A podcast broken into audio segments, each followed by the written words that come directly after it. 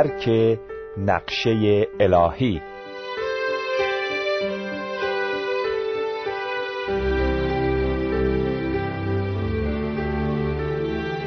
عزیزان شنونده سلام. در برنامه قبل که خواندن فصل پنجم کتاب درک نقشه الهی رو آغاز کردم دیدیم که ما ایمانداران به مسیح باید پیوسته در شناخت خدا ترقی کنیم. چون هرچه بیشتر خدا رو بشناسیم بیشتر می‌تونیم به او اعتماد کنیم و نقشه او رو در زندگی خود پیروی نماییم. لطفا به دنباله برنامه توجه کنیم بقیه فصل پنجم. ولی او بسیار دور است. چطور می توانیم خدا را که در آسمان است و بدن جسمانی قابل رویت و قابل لمس ندارد و با صدای قابل شنیدن با ما سخن نمی‌گوید. بشناسیم. برای این کار دو وسیله وجود دارد کتاب مقدس و دعا. خدا در کتاب مقدس که کلام اوست اطلاعاتی درباره خودش به ما می‌دهد. می توانیم درباره این حقایق تفکر کنیم و به وسیله دعا و تمجید به او پاسخ بدهیم هدف از این رابطه شخصی با خدا عبارت از روشن ساختن دید فکری و روحانی انسان درباره خدا و ایجاد امکان برای نفوذ حقایق الهی در فکر و قلب ما می باشد. از این طریق می توانیم خدا را بشناسیم. اگر می خواهیم خدا را بشناسیم.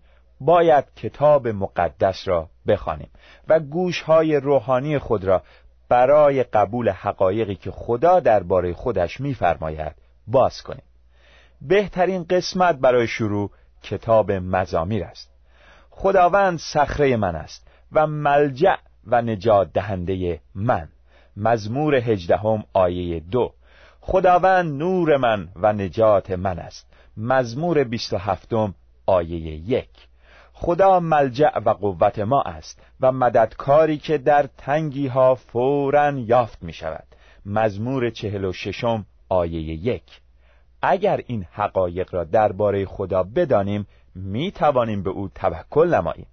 خدا قابل اعتماد بودن خود را نشان می دهد و به دین طریق ایمان ما قویتر می گردد درباره کمالات یا صفات الهی که در کلام خدا ثبت می باشد تفکر نمایید. خدا در همه جا حاضر است. مزمور 139 آیات 7 تا 12 ما را به هر جا راهنمایی فرماید خودش با ما همراه خواهد بود. خدا همه چیز را می‌داند. مزمور 147 آیه 5 از همان ابتدا از پایان کار با خبر است. اشعیا نبی فصل چهل و ششم آیه ده. مشکل نیست ما به کسی اعتماد داشته باشیم که همه چیز را از اول می‌داند. خدا قادر مطلق است. ارمیا نبی فصل سی و دوم آیه 17 وقتی ما تحت هدایت الهی زندگی کنیم خدا قادر است همه مشکلات ما را حل کند. خدا محبت است. رساله اول یوحنا فصل چهارم آیه 16 می توانیم اطمینان داشته باشیم که انجام هر کاری را از ما بخواهد و به هر جا ما را رهبری فرماید همیشه از محبت الهی او برخوردار خواهیم بود. خدا نیکو است. مزمور 119 آیه 68 ما را به نیکوترین جاها رهبری خواهد فرمود. خدا امین و وفادار است. وقتی تحت رهبری او باشیم امانت و وفاداری او را خواهیم دید. مکاشفاتی که در کلام خدا درباره خدا وجود دارد بی پایان است. کلام خدا معدن بی پایانی از حقایق است. پس بیشتر استخراج نماییم و او را بیشتر و بهتر بشناسیم. وقتی خدا را بهتر بشناسیم در ما تغییراتی به وجود خواهد آمد. هرچه او را بیشتر در جلالش مشاهده نماییم بیشتر به وضع واقعی خود پی خواهیم برد و متوجه خواهیم شد که ضعیف حقیر گناهکار نابینا و بیپناه هستیم و بدین طریق بیشتر پی خواهیم برد که به او احتیاج داریم. وقتی بفهمیم چقدر درمانده هستیم به او بیشتر متکی خواهیم گردید زیرا به قدرت و نیروی الهی پی می‌بریم و حاضر خواهیم بود زندگی خود را به او بسپاریم. در حالی که مایلیم خدا را بشناسیم و اراده او را بفهمیم دلیل دیگری وجود دارد که باید کتاب مقدس را به طور عمقی مطالعه نماییم و آن عبارت از این است که وقتی از کلام خدا به صدای خدا گوش بدهیم با صدای او آشنا خواهیم شد. در موقعی که می‌خواهیم تصمیم مهمی اتخاذ نماییم صداهای مختلفی به گوش ما خواهد رسید. چطور می توانیم صدای خدا را تشخیص دهیم؟ برای این کار فقط یک راه وجود دارد. آشنا بودن با صدای خدا از طریق تمرین مکرر و تجربه. کودک صدای والدین خود را می‌شناسد زیرا هر روز آن را میشنود. در اینجا نویسنده کتاب درک نقشه الهی می‌گوید من مخصوصا صدای سود زدن پدرم را به خاطر دارم. خیلی تیز و بلند نبود. ولی من می توانستم این صدا را در میان جمعیت چند هزار نفری تشخیص دهم. گوسفند صدای شبان خود را می‌شناسد زیرا هر روز میشنود. عیسی فرمود گوسفندان من صدای مرا میشنوند و من آنها را می‌شناسم و آنها به دنبال من میآیند. انجیل یوحنا فصل دهم آیه 27 چطور می توانیم با شبان اینطور آشنا باشیم. عیسی در صحبتی که با عده یهودی بی ایمان داشته جواب این سوال را داده است. کتب را تفتیش کنید زیرا شما گمان می‌برید که در آنها حیات جاودانی دارید و آنها است که به من شهادت می‌دهد. انجیل یوحنا فصل پنجم آیه سی و نو خدا خود را توسط کتاب مقدس که کلام الهام شده خودش است ظاهر می سازد. این کلام از دهان خدا صادر گردیده است. انجیل متا فصل چهارم آیه چهار و رساله دوم به تیموتائوس فصل سوم آیه 16 اگر برای مطالعه کتاب مقدس وقت صرف نماییم به صدای خدا عادت خواهیم کرد.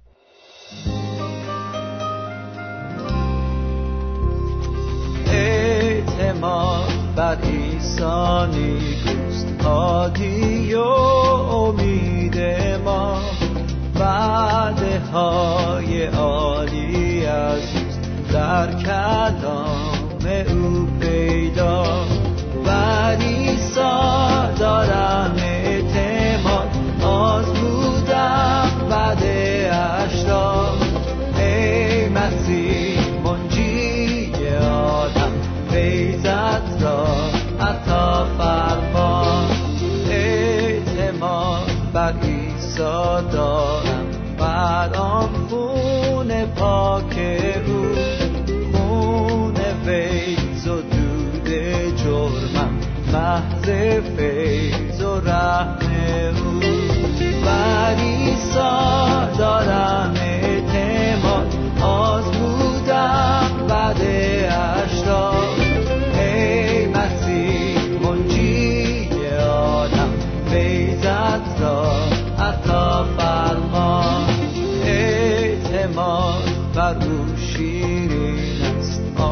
آزادم ز قید و شادی و سرورم در آن مسیح خداوند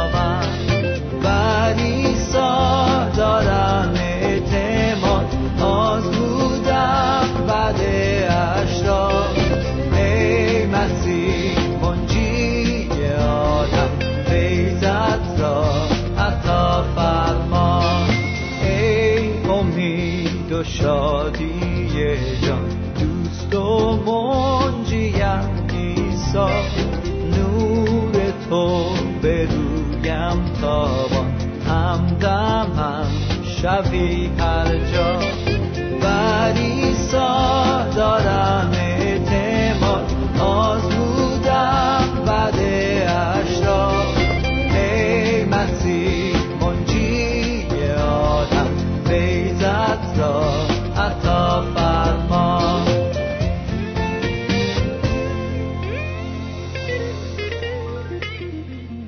سخن گفتن با خدا. در مورد شناختن خدا لاعقل یک قدم مهم دیگر وجود دارد. بعد از اینکه فهمیدیم خدا توسط کلام خود به ما چه می‌گوید باید به وسیله دعا درباره آن تفکر نماییم. آن را خوب هضم کنیم و جزئیات آن را بفهمیم و سپس به قسمت‌های مختلف زندگی عملی خود مربوط سازیم.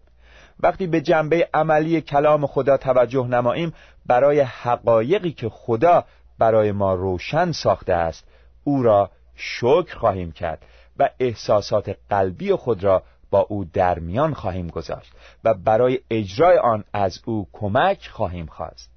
معیار واقعی در مورد میزان شناخت ما از خدا این نیست که چه حقایقی درباره او می‌دانیم و یا تا چه حد برای او فعالیت مینماییم. معیار واقعی در مورد میزان شناخت ما از خدا این است که چطور دعا می کنیم و در قلب ما چه افکاری وجود دارد. بعضی از مسیحیان در حضور خدا وقت کمی صرف می کنند ولی در مواقع بحرانی فوراً نزد او می روند و چنین دعا می کنند خداوندا من زیاد در حضور تو نبودم ولی باید تا امروز ظهر درباره فلان موضوع تصمیم بگیرم. خواهش می‌کنم این یک بار هم مرا راهنمایی فرما. قول می‌دهم از هفته آینده دعاهای شخصی خود را شروع کنم. ولی راهنمایی الهی به این صورت انجام نمی شود چیزی مهمتر از درک اراده خدا وجود دارد و آن شناختن خود خدا است. تنها راهی که برای آمادگی جهت تصمیم گیری در مواقع بحرانی وجود دارد این است که از همین حالا در حضور او وقت صرف نماییم. وقتی دو نفر یکدیگر را دوست دارند و با هم زندگی می کنند عقاید و تمایلات یکدیگر را خوب می‌فهمند. وقتی رابطه آنها صمیمیتر می شود تمایلات یکدیگر را بهتر می‌فهمند. زن و شوهری که سالها با هم زندگی کرده اند تمایلات یکدیگر را خیلی بهتر از زمانی درک می کنند که تازه ازدواج کرده بودند. رابطه صمیمانه که با یکدیگر دارند شناخت آنها را نسبت به هم افزایش می دهد و حتی با یک نگاه می توانند مقصود طرف را درک کنند آیا مایلید بفهمید خدا از شما چه انتظاری دارد؟ برای این مقصود باید اول خود او را بشناسید. برای مطالعه کلام او وقت صرف نمایید. تمایلات قلبی خود را در دعا به حضور او بیاورید. همانطوری که هوشع نبی می‌فرماید پس خداوند را بشناسیم و به جد و جهد معرفت او را تعاقب نماییم. طلوع او مثل فجر یقین است و بر ما مثل باران و مانند باران آخر که زمین را سیراب می کند خواهد آمد. هوشع نبی فصل ششم آیه سه. فصل ششم نه اراده من. اسب و قاطر روحیه همکاری ندارند. ممکن است صاحب خود را خوب بشناسند و دستورات او را بفهمند. ولی مشکل اصلی آنها طبع سرکش و لجوج آنهاست. این سرکشی و لجاجت در آنها وجود دارد و معلوم نیست چه وقت بروز خواهد کرد. اسب ممکن است این طبع خود را به وسیله خودداری از توقف ابراز نماید. گاهی به طرف طویله میتازد و هیچ کس نمی‌تواند جهت او را تغییر دهد. قاطر این طبع سرکش خود را غالبا به وسیله خودداری از حرکت نشان می‌دهد. هرچه او را فشار بدهید و بکشید و شلاق بزنید و به حرکت کردن تشویق نمایید باز حرکت نخواهد کرد. هیچ یک از این دو نمی‌توانند بفهمند شما می‌خواهید کجا بروید و از آنها چه انتظاری دارید. زیرا طبعی سرکش و لجوج دارند. به همین دلیل است که خدا میفرماید مثل اسب و قاطر بیفهم مباشید که آنها را برای بستن به دهنه و لگام زینت می‌دهند. مزمور سی و دوم آیه نو بزرگترین مانع در راه درک نقشه خدا برای زندگی ما عبارت است از تأکید در مورد هدفها و تمایلات خودمان. رام کردن این طبع سرکش و لجوج مهمترین عامل در مورد تشخیص و انجام اراده الهی است. در این مورد چه باید کرد؟ بهترین جواب به وسیله پولس رسول داده شده است. بنابراین ای برادران با توجه به این رحمتهای الهی از شما درخواست می کنم بدنهای خود را به عنوان قربانی زنده و مقدس که پسندیده خداست به او تقدیم کنید. عبادت روحانی و معقول شما همین است. هم شکل این جهان نشوید بلکه به وسیله تجدید افکار وجود شما تغییر شکل یابد تا بتوانید اراده خدا را تشخیص بدهید و آنچه را که مفید و پسندیده و کامل است بشناسید. رساله به رومیان فصل دوازدهم آیات یک و دو. قربانی های زنده. موضوعی که در آیات مذکور مطرح می باشد عبارت است از فهمیدن اراده خدا. به طور دقیق تر موضوع مورد بحث عبارت است از آزمایش و تایید اراده الهی یعنی تشخیص دقیق اراده خدا از طریق تجربی و قبول آن به عنوان یگانه روش صحیح زندگی. پولس برای درک عملی اراده الهی دو معیار اصلی تعیین می‌فرماید. اولی عبارت است از گذراندن یا تقدیم کردن و دومی تبدیل شدن یا تغییر کردن. در این فصل معیار اول را مورد بحث قرار می دهیم پولس میفرماید درخواست می کنم بدنهای خود را به عنوان قربانی زنده بگذرانید یعنی تقدیم کنید. کلمه بگذرانید در وقتی به کار می رفت که عبادت کننده حیوانی را که میبایستی قربانی شود بر روی مذبح میگذاشت یعنی به خدا تقدیم می‌کرد. وقتی حیوانی برای قربانی شدن آورده می‌شد کاملا به خدا تقدیم میگردید یعنی سپرده می‌شد. این قربانی دیگر به شخص عبادت کننده تعلق نداشت بلکه متعلق به خدا بود. خدا می توانست در مورد آن هر عملی را که مایل بود انجام دهد. به همین طریق خدا مایل است که ما بدنهای خود را به او تقدیم کنیم. نه برای اینکه کشته و بر روی مذبح سوزانده شویم بلکه برای اینکه قربانی زنده باشیم.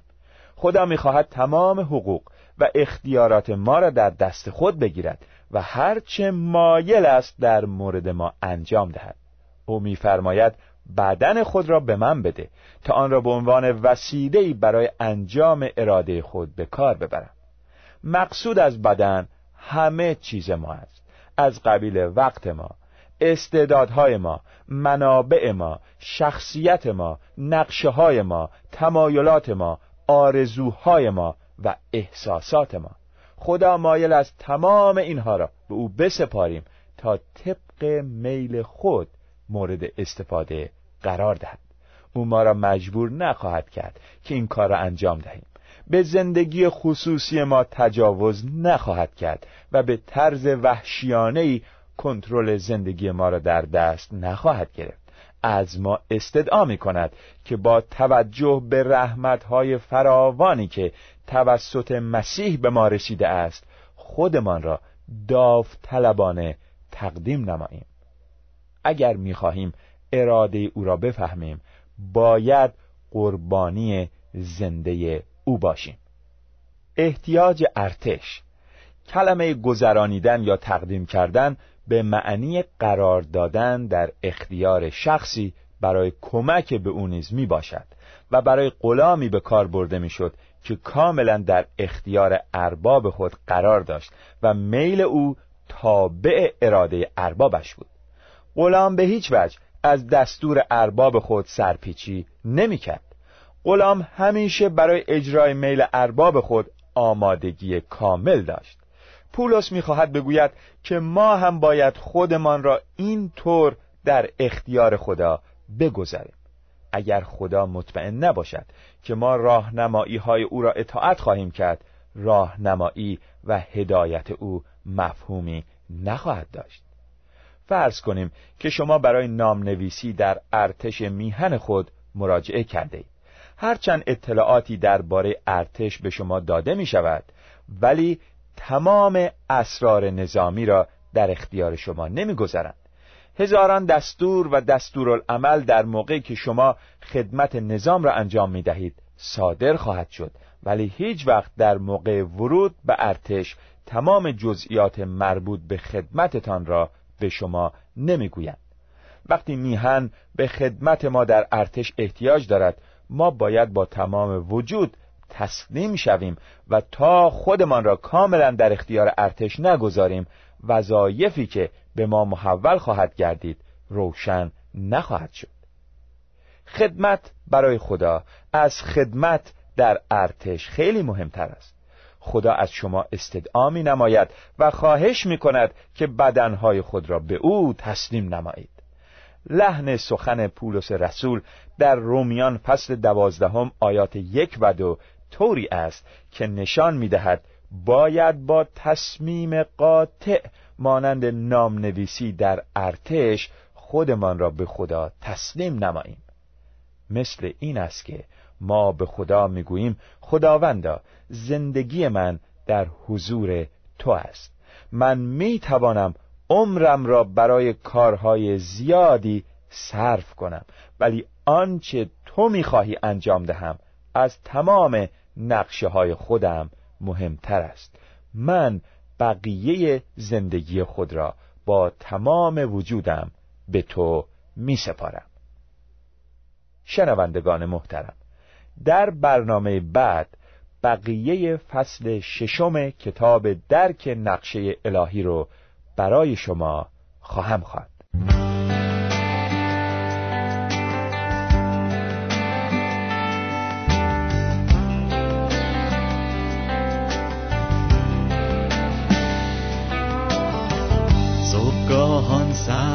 سرایم بشنوید دعایم.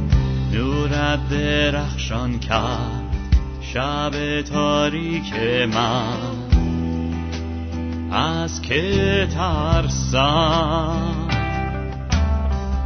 دشمن نابود کردم در زیر پای من. تو سپر و شمشیر در زمان سختی از که